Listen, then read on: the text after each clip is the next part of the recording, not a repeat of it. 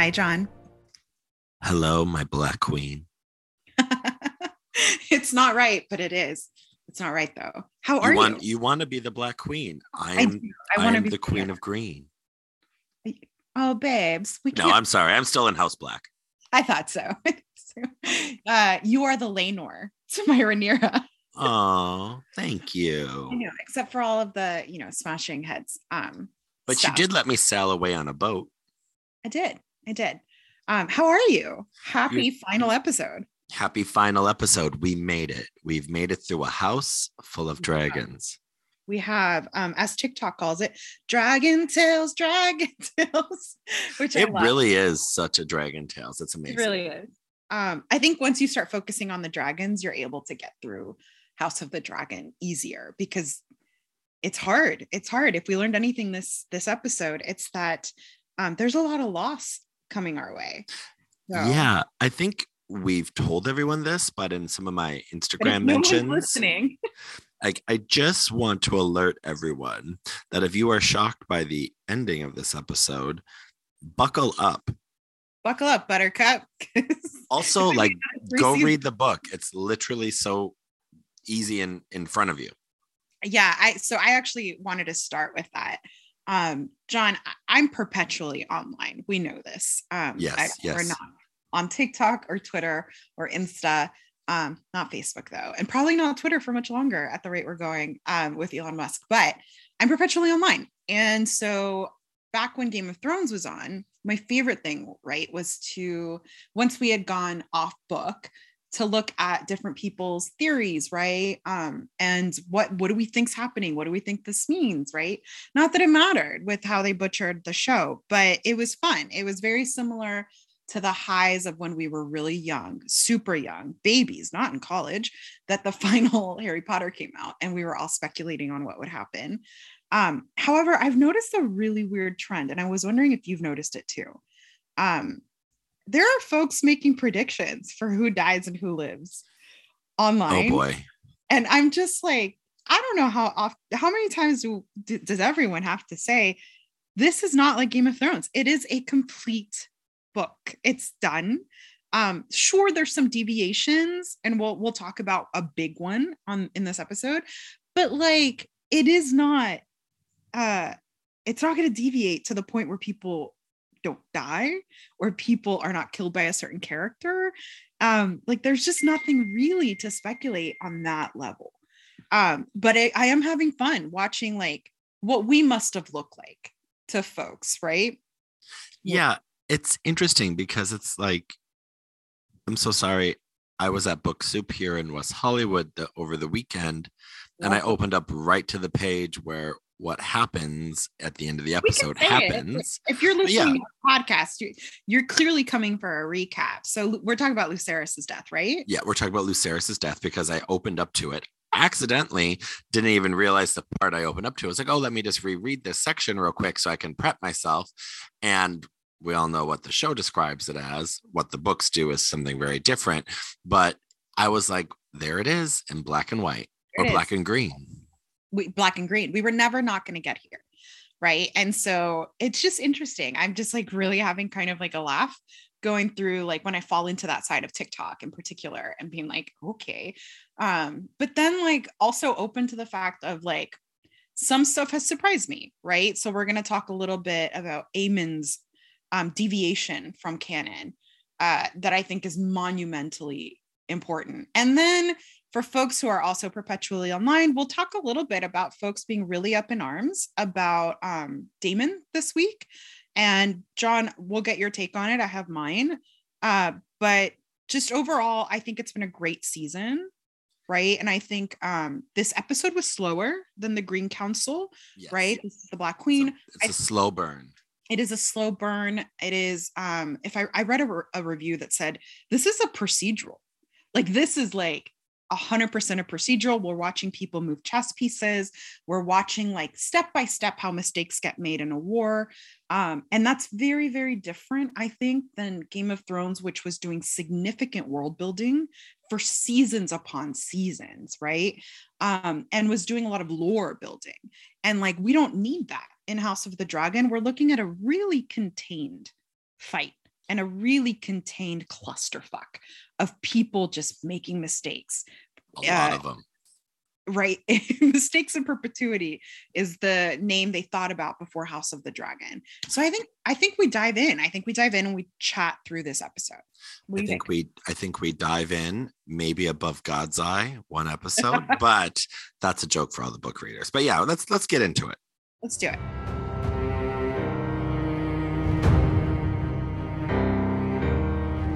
All right. So, like we said, the Black Queen, I, I thought it was a slow episode and I knew what was coming.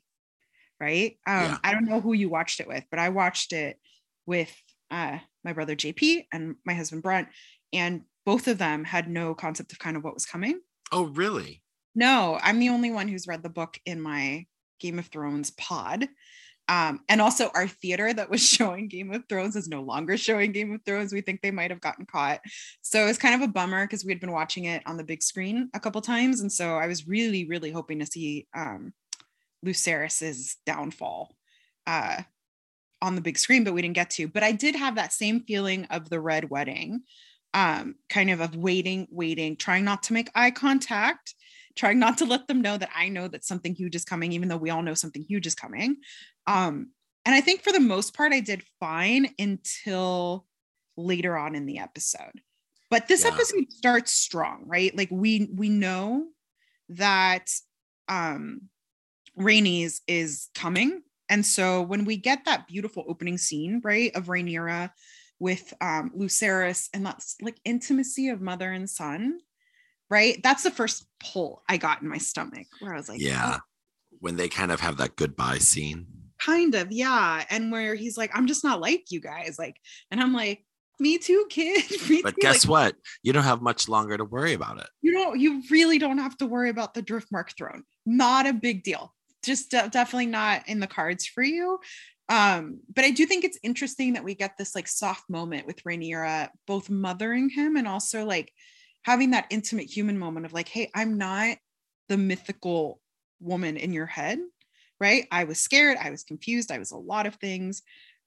Um, so I really I love, I love that right and then we get the news that Rhaenys is there and in the context of the exchange with Lucerys right it kind of pits it like oh Lord Corlys is dead um I don't know if that's what you thought I Um, didn't think he was dead.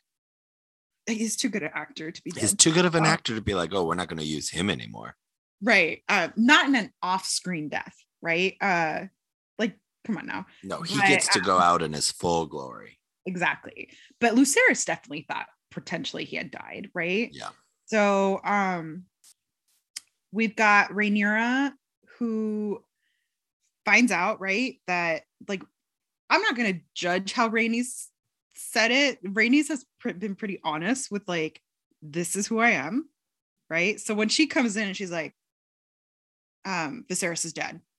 I was like, man, cushion And- that a little bit. And like, I would have like, I was, ex- I was expecting Okay. like her to jump in there and be like, blah blah blah. And she's like, um, hey guys, like, could I like talk to you over here a little bit? And oh, by the way, your dad's dead, and the green's her Yeah. ground.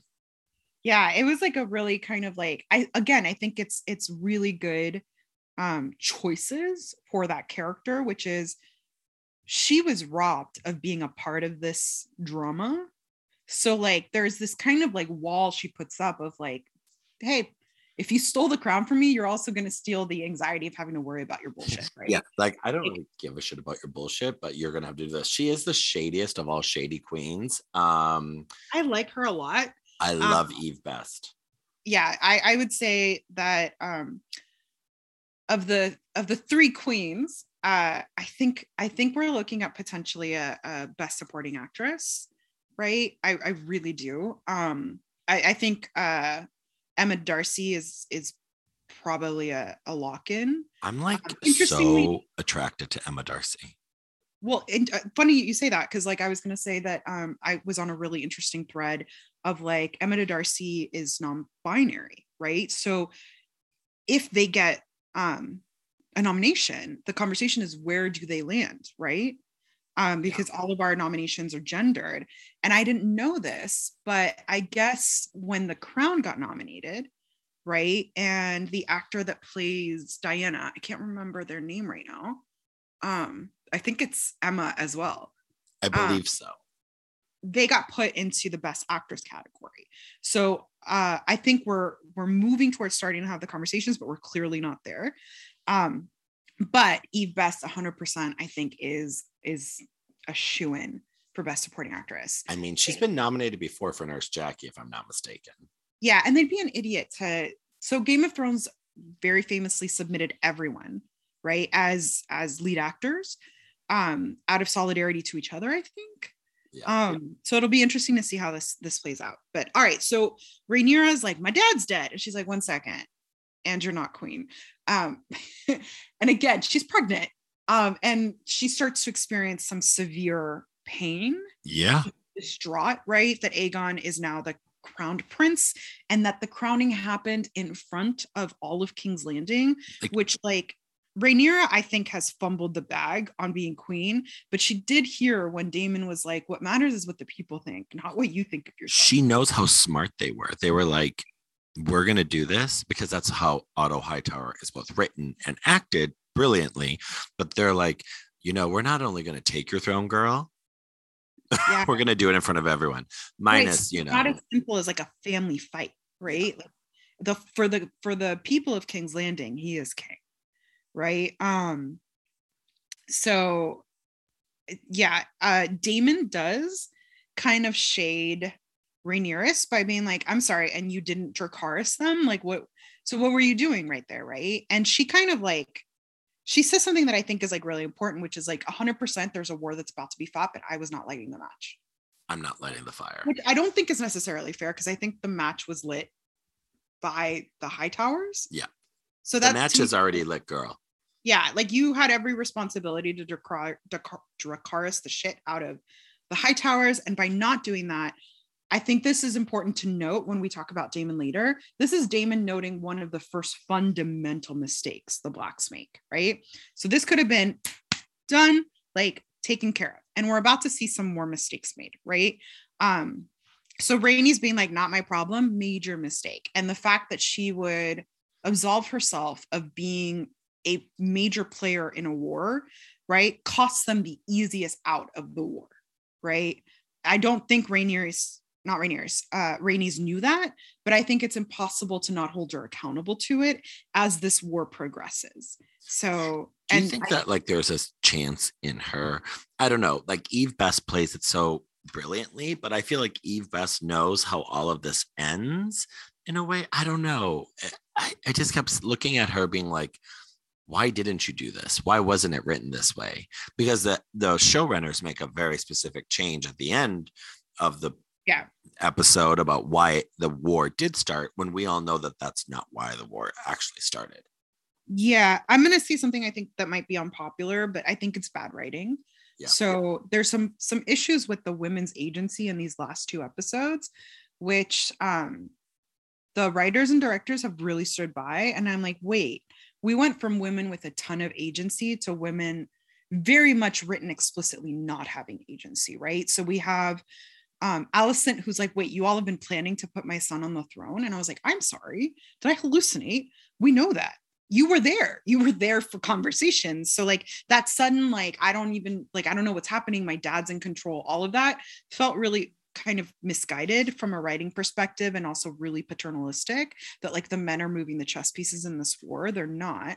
And then here i think we also get a bit of a a fumble. And i think the fumble happens with internalized misogyny. So Rhaenyra goes into labor right now right? And full on Full on. excruciating labor, which I have read some articles because, you know, I think how they've depicted labor here and what they've tried to do, like through a bodily autonomy, but through various experiences in essence to like show that some of the bloodiest fights are fought by women, not men in a way. I understand doing it once in the beginning episode. The episode, obviously, three. yeah, but like number three, like I'm not trying to say that they're oh recreating the rape scene narrative, but like, come on. I will say that I like it made me laugh. I was watching it and my brother's like, I could, could we how, how many birth scenes are we going to get and it did not come from a place of like ew birth it came from a place of okay we watched Aemma be butchered alive, Butchered alive. right we watched Rhaenyra after giving birth the first time bleed through the halls of of King's Landing and the Red Keep right and then here like just like a really gruesome birth and like when you contrast that with the men showing power and the fact that we've got kind of this insinuated like the women are fundamentally rooted and stuck in their ability to give birth and their inevitability of them giving birth that I'm like, it doesn't read that way. It doesn't. Like, it reads much more like Uh, happens, like it's just like a side notation, right? For most of them, of like, and Rhaenyra gives birth again and again and again and again because she's a hoe, right? God bless her. Versus, oh shoot, Rhaenyra is giving birth. Shoot. Okay. Like let's Well- fill it with men. Like, what are they doing with this like narrative here? Like the Game of I- Thrones I'm really- I'm uncomfortable with it. And not because of like one, I watch horror like like more than most folks. I'm not opposed to blood. I'm not opposed to the truth of like birth is where women die, right? But it's not where their power is. Like even today in our current world. as much today in our current world. Like, um, but yeah, no, we'll get to it, but just mm, it's, it's not my favorite. It's not my favorite that we continue to circle like vultures around it. Um, and we didn't in Game of Thrones. And I'm gonna give a give some some space to the fact that there are much more women writers in this writing room than Game of Thrones. So I've talked about this before. My dissertation in college before I was a PhD candidate dropout was um, women's anxiety coming through in writing. That's literally what I wrote about on a doctoral level, right? And so I'm going to try to make some space for we're actually seeing the anxiety women are feeling in this moment, which cannot be divorced from the writing, coming through in the writing by the highlighting of this violence, right? So that is the space I can make for it um without also being like we're also like completely stripping these women of their narratives through the through their inability to escape it um It's it's like I'm not a fan of. I don't. I understand the Amos scene, but like the biggest criticism, and we've talked about this with Game of Thrones, was stop using women's bodies as narrative plot devices for poor writing. So stop using rape as a scene for narrative discourse. It's not okay. and i never thought we would talk about birth in the same way but like here it is and like i do feel similarly about it um it is being used as a narrative plot point and we're still watching women suffer and die um in ways that like deserve critique and deserve analysis um but let's talk a little bit about this specific right like birthing scene right so this is famously in the book where Rhaenyra, according to Mushroom and other folks, potentially gives birth to a half dragon, right? Give me that. Give me Give, that. give me exactly. that at the end of like a really awful scene as payoff, right? Not that this baby who is mildly scaled, right? Mildly, like you have to have read the book to interpret that scene as she gave birth to a half dragon. So, anyone listening who has not read the books, hi, my name's Marcy, and I've read the books. And in the books, Rhaenyra gives birth to a half dragon. What that does for the lore of the Targaryens, what that elevates in regards to discussing like their relationship with dragons, which we will talk about later on as well. Like, what the like, why leave that out? Why kind of give the nod to it without digging into it, right? Um, and you don't have to dig into it for a very long time, but like, show me a wingspan that makes the women in that room gasp, but also have like a significant amount of like, like fear respect of like, okay, so reminder, reminder, it's not just the Hightowers versus the Targaryens, it's the Hightowers humans versus the Targaryens semi-gods, which is how they're viewed in King's Landing and in the Seven Kingdoms. and which is what Daemon keeps trying to get across to everyone. Yeah. And I want to, I want you to say that louder and louder as we get to the scene where people were like, that's not Daemon. And I'm like, one, in character. Two, fair enough. Fair fucking enough. And we'll talk about it. But okay, we have this birth scene, right? And during her giving birth, Daemon kind of like shaz like sachets into the war council. We're supposed to interpret it a little overly kingly. I don't feel like that's how it it is. Um, and I think there's a desire to pit Daemon and Rhaenyra against each other from the writers that isn't there in the book and isn't there in the fandom at all. So we are going to get some tension, right? Because I, I, there are multiple writers who have come out in confusion of people being like, "I love Daemon," and I'm like, "Fine, fine, right?" Like, Gaylors versus Hetlors, Daemerias versus not cool. But the thing is, he's George R. R. Martin's favorite character, and he's on record saying, I like him because he lives in the gray space. So we do not need a full blown out villain. We've got Sapphire Eye for that, right? Like, no. We've, we've got some characters got for some the villain space. Yeah. All right. So, um, so Rhaenyra is in the throes of dragon birth. She gives birth to a stillborn half dragon, half child, right? Who, while she's doing all this, she does tell Jacaerys, like, hey, keep an eye on Daemon. Like, I'm still in charge. And that matters because you are in direct line of succession. So you protect me, you're protecting yourself. It's Cool, that cool. scene in The Crown where they're all of a sudden like when the Queen grandmother starts bowing to Queen Elizabeth. Ugh. yeah kind of yeah and so she's she gives birth to the still the stillborn child. She is like i'm gonna take it upon myself to cremate her. Um i'm going through all this pain. I will say i really love that they gave daemon that scene where he experiences the loss right as well. Um i think it's to ground right the rage that they feel in this moment. Um while Rhaenyra is is I think a little traumatized by the loss, Daemon feels like unimaginable rage, right? Yeah. Um and so they're going back and forth in regards to like what happens next, right? Um and Rhaenyra is kind of like constantly putting the brakes, right? She's like, I want to get our allies in check. I want to make sure everyone is lined up. Like, even when they're like, hey, so we keep talking about humans, but like there's dragons in the room. Like, let's they're the, the pink elephant of the seven kingdoms is dragons, right?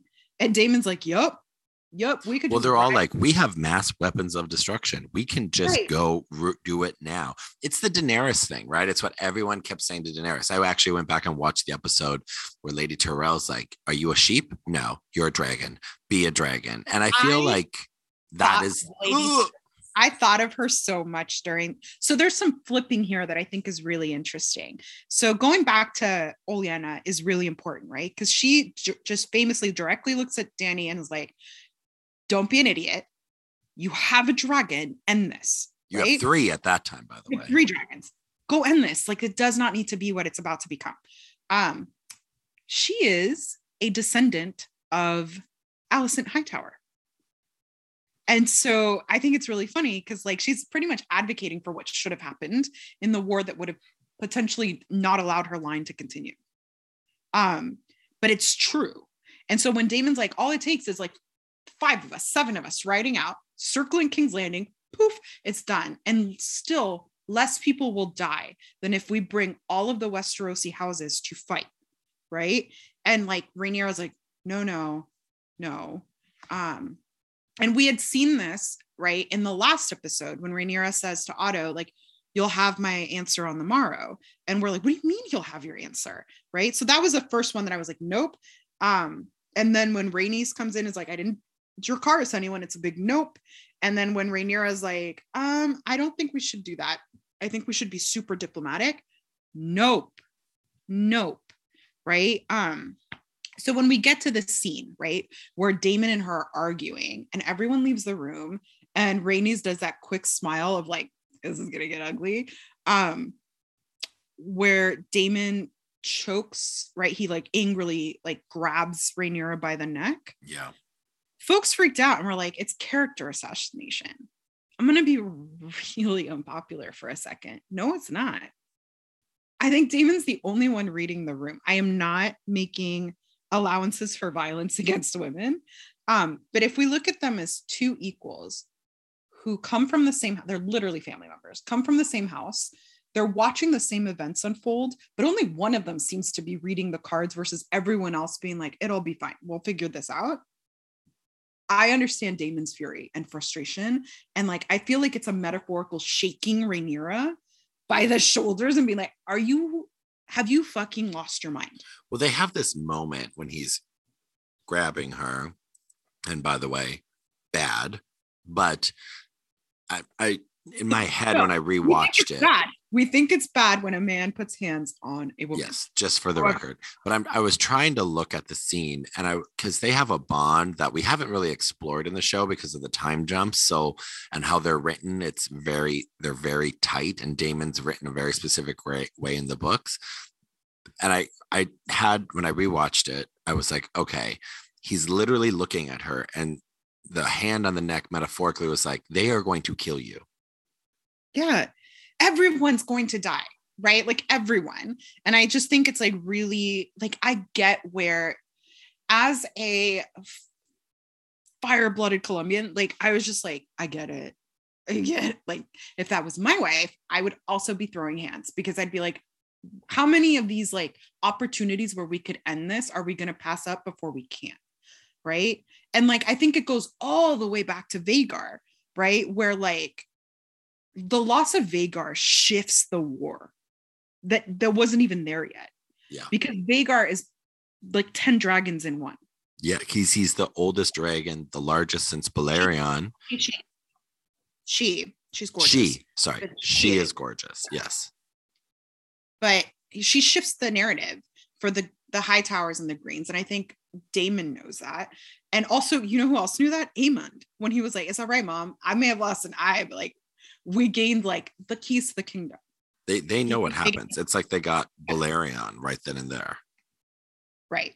So then we do find out that Lord Corlys is getting better, right? And um him and Rhaenys have a have a kiki, right? Where like he actually does what she's waited for forever, which is he's like, I've been chasing the crown for too long. I've been selfish. Like, let's just let's just go back to Driftmark. Like, let's just go. Like, let's focus on family. And interestingly enough, Rhaenys is like, well, the problem is, um, those boys have Laenor's last name, but they are Targaryens and they'll be in danger as long as the Greens are hunting Targaryens, right? So Lord Corlys, I think we have like a really good moment between them, which is like he gives her everything she wants, and to a certain extent, she gets to hear it, but also puts it to the side for her, I'm using air quotes, grandbabies, right? So after that we get we get a bunch of different rooms right in the war room oh we haven't even talked about it how gorgeous is the war table Ugh. fully lit up Wait until Etsy gets a hold of that. And I'm redoing my apartment right now and I'm trying to make less things in my world. But don't you think I haven't been searching for real life models of that? that table is to die for and i think it's those little secrets that come from from the from the creative team that i'm really grateful for. So we have a relationship with that table all the way back right? All the way back to stannis to stannis and then to daenerys right? And now we are in um a completely different series right? And like we're like oh i know that table. And then it does something unexpected. And it's like it's those tiny details that i'm like yo it's very similar to when we started this show and i was like pay attention to the costumes which by the way rhaenyra's dragon um dresses in this episode are insane uh Rhaenys' dragon warrior episode the dragon rider episode uh not episode costume insane beautiful gorgeous Um, Everything's stunning. The costumes themselves are stories. yeah but the table's really exciting um, but like i said we have tons of episodes around tons of moments in this episode around the table where it's just folks moving chess pieces um, so lord corlys um, and princess rhaenys are supporting the blacks that's the first like strong allyship that they have then we have um, sir eric right who arrives at dragonstone during baby girl's funeral, right, with uh, the crown and saying, I don't think Aegon is fit to rule and I'm here to serve the queen. So he so Eric with an A leaves Eric with an E back in King's Landing to serve Rhaenyra. So we've got a, another house split. We've got we we broke up the Erics. We broke up the Erics. Um, my brother was very happy to get two Erics because he can just call them Eric since they look exactly. Um, but also a nod to how many actors from this series have been pulled from Last Kingdom. Yeah. Um, really hoping for Uhtred, son of Uhtred, to be pulled for Cregan Stark. I know that people are really rooting for Henry Cavill, but one, say no to alleged uh, groomers, and B, I'd really like to see more of the uh, Last Kingdom folks pulled in for the show. But all right, so we have Sir Eric, uh, who is also with Lord Corlys, right? Um, is the crown Aemma's crown? I actually would have to go back and look, but I believe it is no, that's her father's crown. Is it her father? I thought because because Aegon has the Conqueror's crown, right? Yeah, that's that's a different crown. Okay, so it's her dad's crown. Yes. All right. So then we're having this conversation about who's going to support her claim to the throne. And the main backers they want are the Arryns, the Tullys, and the Baratheons, right? Houses that she's connected to by blood on her mother's side. Um, and here's where I think another pivotal mistake is made. In her head, um, she is living in a almost like her heraldic song, where whoever has pledged allegiance to her pledges it in perpetuity forever, because that's the honorable thing to do, right? And this is going to cost her her first massive blow in the war, Yeah. right? So she's like, they're they're we're blood related. Of course they will. She even says, and the Starks as well, right? Because the Starks never met an oath that they didn't follow through with, right? I love Um, that comment. It was so great. I'm totally m- not saying it correctly. Um, but yeah, and here's the thing that heraldic thinking is notoriously what ended up killing British monarchs. Yep. Where they'd be like, they vowed to follow me. And then they get there and they're like, oh shit, you broke your vow. Weird. I guess I'm gonna die right now. It very common, right? Um, but we know that she's like, we need the Arryns, like we need the Vale, we need the Tullys, we need Storm's End, the Baratheons. Um, and so she's like, how do we how do we go remind them of this? Now, to draw people's attention to how badly played this is, when we when we see how the Hightowers set this up, right? They come with offerings, they come with gifts, they come with dowries, right? Rhaenyra, and you know I love my queen, is so far stuck up, stuck up her ass that she's like, I don't have to offer anything. I'm queen. And it's like, babes, we're negotiating land now. We're we're literally one person is sitting on the actual throne, And it's not you. And then there's And another person that says they're on a crown, on a throne, wearing a crown, and it's you. Who do you think they're going to listen to? Exactly. So like they're all discussing who they're going to send, right? Which we all as smart watchers should be like very nervous about who they're sending because we can kind of see where this is going. We're not going to imagine a world where the Hightowers and Alicent and the Greens are not sending someone as well. Exactly. And who do we choose? Who? Aegon. No, not Aegon. Um, we I'm saying the Hightowers. Cho- oh yeah, the Hightowers someone. are like, we'll send Aegon, we'll send Aemond, we'll send, and we'll send them with like fully loaded. And then she's like, let me send my babies. Let's send my heirs. let's send my heirs right on on dragons that are relatively new right They were Um, so cute too. arrax is the child of syrax right the child so like syrax loses a child in this episode as well um yeah Ooh, all right so And it's we- like driving like a little old jalopy too. Like that thing had to literally fly pretty fast. i know i know but not fast enough because when we get to storm's end uh Aemond's right there. And he's come not only before him, which is not hard, like we said, with like a battle axe, 8,000 year old dragon, right? He gets there way faster than um than than Luke, um, Lucerys Luke. And obviously they had a two-day head start. And he's come offering, you know, support, riches, but more importantly, his hand. Right yeah. and at that time the there's a currency that's happening with targaryen blood that i think the show kind of hints at um so when we saw Aemon in the fighting pits right where eric and eric found him um or found his his his children right there's a reason they're so aghast right Um, dragon seeds are very rare. Uh, dragon seeds are the same thing as snows or sands, right? They're bastards. But dragon seeds are very rare because they're an extremely valuable currency, right? It's what um, the white worm says to Otto Hightower like, I don't understand how you let this happen under your nose, particularly with with the circumstances at bay. The circumstances she's talking about is you haven't you haven't come and grabbed your grandchildren. Like they're worth their weight in gold, right? They're tradable assets. Um, and we see that with Aemond walking in and becoming the tradable asset to um, Borros Baratheon, the non-reader who never watched Oh my god. any reading show whatsoever.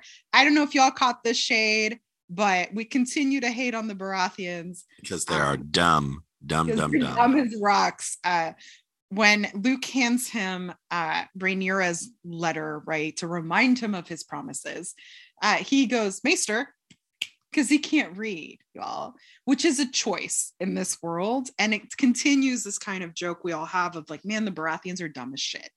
Um, we we've and we've got a lot of Baratheons to pick from, right? Including Gendry, to be like, yeah, dumb as dumb as rocks, dumb as rocks.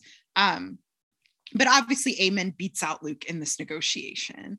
Um, and interestingly enough, can't take the win. Because when Luke's like, okay, I'm gonna go home. Cool. Guess this didn't work out.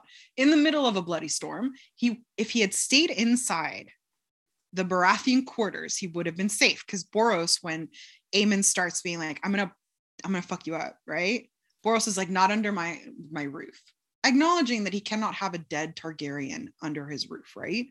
Um, but Luke leaves instead of saying, like, let me wait until the storm's over, give me a room. Uh, fundamentally setting up his his death. Um, Aemond, having won the battle with the Baratheons, decides, ah, I'm gonna torture him just a little bit, right? This is a deviation from the books. Huge. I don't know what I don't know how you felt about it, but like they set up that he goes out there to to fuck with him and stuff, and he loses control, right? And he And they loses say it's like an accident that Yeah. this all started. both of them, right? So so um Arrax is really weirded out by Vhagar showing up, Vhagar being so big, clearly like nervous, anxious, feels Luke's energy of fear, just fundamental fear, and blows like the equivalent of like a poof, a little poof of fire. But that's It that's pissed him off. it it's pissed her off. Pissed her, him off because dragons are gender neutral. They're not. they asexual. Adaptive. They are gender adaptive. Um, if if they need someone to create eggs, I think if I remember correctly, they can be switch sex. Um, but Vhagar is like, I don't think so. I don't. think Vhagar's so. like, you messed with the wrong I don't think so, baby. bitch. And then we get something that this is the deviation. We get horror from Aemond because he's like not able to control Vhagar. Very similar to Luke yelling at Syrax, like, calm down, go, we're going home. Don't fucking don't take the bait. And then Aemond's like, it was a joke, Vhagar. It was a joke. It's cool. We're all good. We're joking. We're joking. it's I'm just an asshole. And then Vhagar literally eats Luke. Well, you And think he gets away with it for a second. And if you've seen like any horror movie, you know his time is almost near. Uh, though, wait, what's that? What is the great episode title for Game of Thrones? And now his time is, and now his watch has ended. Now his And watch now, and now your ride has ended. now his ride has ended. We just get like a massive chomp, and like Vhagar's like, I Just Um, out of it. Bye. yeah, he's like, it's me. Hi. I'm the problem. Those are the best TikToks of all time. They are the best TikToks. Um, in the book, we have three different accounts of this, um, including my favorite mushroom. Uh, and we get different accounts. One that he was just swallowed up whole, right? Two that he fell to his death.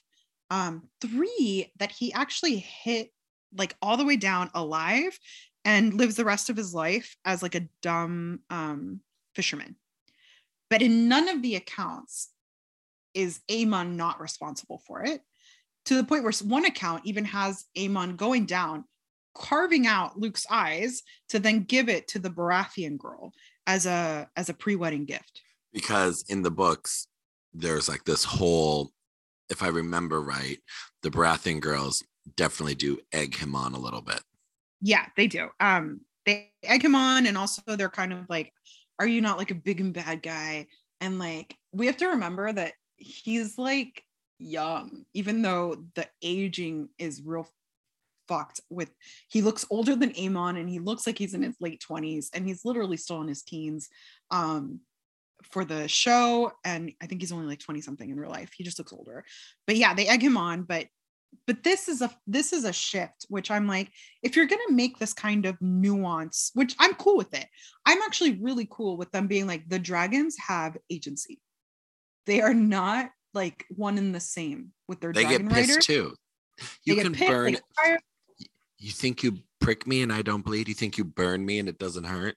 Thank you. Yeah, exactly. So like I'm cool with that. I love that. I love when they look for space in the writing to be like we can play here and also give some exposition on the dragons.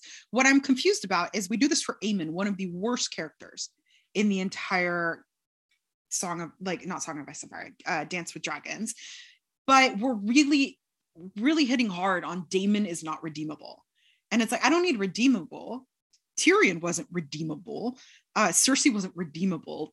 Technically dany wasn't redeemable right? They all live in the gray. So i'm just a little annoyed with like Well, making this massive leap here of like Aemond did not mean to start. And I want folks to know in the book, this is the start of the Dance of Dragons right here. Aemond hits the first domino, not the Hightowers taking the throne. That was expected by everyone. It is Aemond fucking this up right here. and they and so also give him like this childish look where he's like, "Oh shit, Yeah, he has like a mom's Oh. gonna be so mad." Exactly. And like that, I will give him credit that that is hard to do in a body that is not reading childlike, right? Like for most fo- folks, they're like, he's an adult. And I'm like, he's not. In the books, he's not. And he should be afraid of his mom right now, which he- is. Um, so yeah, this is this is this is where it all comes to roost, right? So they don't show this in the show, but we know that the that the blacks find out that Luke has died because Syrax's body washes ashore at Dragonstone. And so we get that beautiful scene at the end where Daemon and apparently Matt Smith came up with this choreo- choreography of like coming in and telling her from behind where no one sees her process the immediate punch, right? So they're up against the fire. He's letting her know. She doesn't crumble once, right? When she's finding this out. But when she turns, we see a very familiar face. And it's the face of Daenerys Targaryen almost. Ugh, our queen. That face. That is the same face Missandei was unalived. It's the face of like, okay, I guess it's time to use my dragons. I guess it's time to use my dragons, and the and the war has begun. And the war has begun. And now we wait two years. Two whole Judeo-Christian years. I I'm gonna be inching Moon towards- cycles. How many moon cycles, Marcy? Way too many moon cycles. Uh, 17, 17 harvest moons, like half a light year. Like I'm like so frustrated because I feel like we were very lucky to get this show, which was primarily filmed during a pandemic, Yes. right? So like I am perfect. Like for folks who are like, why can't they start filming now? They are starting to film now. They're literally going to film in like three months, and it's and that is like literally camera to shoot, which means the next three months are all of the pre-production. Then we've got March. They start like they start shooting, and like it takes an insane amount of time post-production for these seasons. And like and and the next like- season's gonna have like every dragon fight known to man. I mean, dragon, like we have, there are dragons we should have seen, we still haven't seen. well, we did meet a new dragon. Meleys? No, we met a we met a new dragon in the mountains. Remember Oh, true, true, true. We did. We did. Oh my gosh, why is my head going the blank? Bronze Fury. the bronze Fury. Okay. Um, yes. And if anyone's asking what was Daemon doing, he was uh singing a lullaby and that was his brother's dragon. And um it's Balon, right? No, it's Vermithor. Vermithor. Okay. Um, is it his brother's dragon? Yeah, it's um so essentially the dragon, the bronze fury, Ver- Vermithor, I'm gonna say it horribly. Um, he's one of the largest living dragons, second only to Aemond's dragon right now. Um, and so what we do is Vermithor accepted Viserys' grandfather, Jaehaerys Targaryen, as his rider when he became king. But after Jaehaerys died, Vermithor didn't take a new rider, and he's just essentially been in the caverns of on of um, on Dragon Mount on Dragonstone under the volcano, just sitting there for a while, relaxing. Yep. And why this is important is um, a dragon rider, once bonded with its dragon, never rides a different dragon, nor does that dragon let anyone else ride it, right? Bonded for life. However, there are sibling dragons who have, if we look at Luke and, and Jace, right? Their dragons would recognize the boys, right? Only one can ride them, but they would recognize them. They have relationships with them. They they go on dragon rides together, right? So um, so this like um this singing of to the dragon is both strategic because Daemon's like, we need a bigger dragon, but also that dragon recognizes Daemon and is like, I know you. He's like, I know you, girl. I know you. Why are you here? Where And going?" also, Daemon's trying to get, like he said, in he's upping the numbers. he's upping the numbers because he's saying we are gods we have dragons yeah. let me show you Yeah. Um, so a really cool scene reminding us that like there's strategy to be played that like the Hightowers won't have, right? Because Daemon has a lot more history with Targaryens than like Alicent one generation in, right? Um, he's also collecting dragons, and um, and we're gonna meet like you said, a ton of new dragons in the next season. Also, rumor is we start off in um in the north. Yeah i mean cregan stark and the starks i mean the thing about this show and the reason why we're telling you and we're not going to say what happens right away because i want people to maybe generally be surprised in some way but things are about to happen something big will probably happen in the second season if it's a four season show right i you know but everyone's asking why we're saying four seasons, um, it has not been confirmed by HBO, but that is what George R. R. Martin asked for um, in this anthology. He said it'll take four full seasons to tell this story. He also said, I think if I remember correctly, it'll take three seasons to tell the story of Aegon the Conqueror. And HBO has not confirmed uh, the Aegon the Conqueror, but we do have it confirmed that they do plan on using the show as an anthology of Targaryen stories. Which, if you didn't know, the the illustrated anthology came out yesterday. Um, wait my- what came out yesterday illustrated anthology the fire so uh when game of thrones came out uh an illustrated anthology of westerosi history. I have that one. And Yes. winnie ate part of the cover. Don't get me started. Winnie She was a- she she was a puppy. Thank you. Um, so yesterday a much more in-depth um, fire and ice came out which is the history of the targaryens. So when it arrived at my doorstep i was super super excited. The weight of it the art it's just stunning. So if anyone's listening is like how will i make it to the year 2024 what's it called? I'm trying to buy it right now. I can find it for you right now. One second. I'm literally pulling up my phone while we record our podcast. Um Oh, is it The Rise of the Dragon and Illustrated History of the Targaryen Dynasty Yes, it Volume is. 1? y'all we do not have any type of link or association with amazon obviously because i'm not a monster. Um so buy it from your local bookstores. Um if you're in west hollywood buy it from from book soup. Um if you're in miami buy it from um books and books. And just find your local bookstore and find it. It will tide you over. It is so good. Um and that's it john. We just have to wait. Have to wait. Any Are final you- thoughts on this season? Are you good with waiting, Marcy? I'm. no, I have I've diagnosed ADHD. I am not good with waiting. I'm really frustrated. I already restarted Game of Thrones Oh. um, because I'm just like, when you get that warmth of like a world you love being in, I don't like being like, oh, I don't get to be in there for another two years. I don't. I don't. And I think um, the anticipation of getting to go to all these different places is really and get to meet all these dragons is really exciting. So, and the chatter around actors, right? Like I said, there's a lot of chatter about Henry Cavill. There's chatter about Elizabeth Olsen, um, bringing in some of the actors that were in the cut series, right? So there was a Valyrian series that was already cut. Um, sad to report that the Sea Snake series has been cut. And these are all pre-production, so it, never, it was never assured that they'd make it forward, right? But picking up some of those actors that are in those would be cool. Um, yeah, there's folks I would just really love to see in roles because it's a world I love. That I love. it's I a world you love, and it's a world that got screwed over by two bad writers. Agreed. Agreed. uh, oh, and I guess we can close with this. Uh, George R. R. Martin did say this week that he's three quarters of the way done with Winds of Winter, which um, I know anyone who's listening who's listened to us for years and years is like, you're not doing this to yourself again. And it's like, but I am. I am. I am. We are. Uh, and what sucks is that we probably won't get it until 2024. And that's still being real hopeful since we're 10 years in waiting. Um, and then he has a whole nother I, book. I know, I know. But here's the thing I can't, this cannot be the I can't.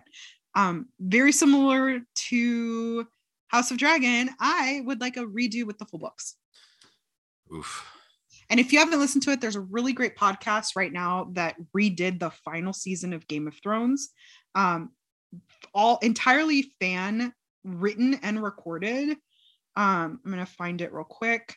It is absolute magic, y'all. Like it is called the Game of Thrones Season 8 Redux.